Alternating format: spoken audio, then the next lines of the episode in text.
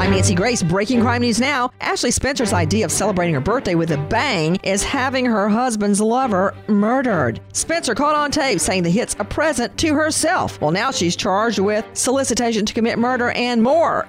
Reporter Alex Bozarjian is covering a 10K run when Thomas Callaway smacks her on the behind on live TV. While she files charges, a guilty plea gets him one year probation, a $1,000 fine, and 200 hours of community service. With this crime alert, I'm Nancy Grace. This is an important message for all current and former Boy Scouts. The Boy Scouts of America has declared bankruptcy.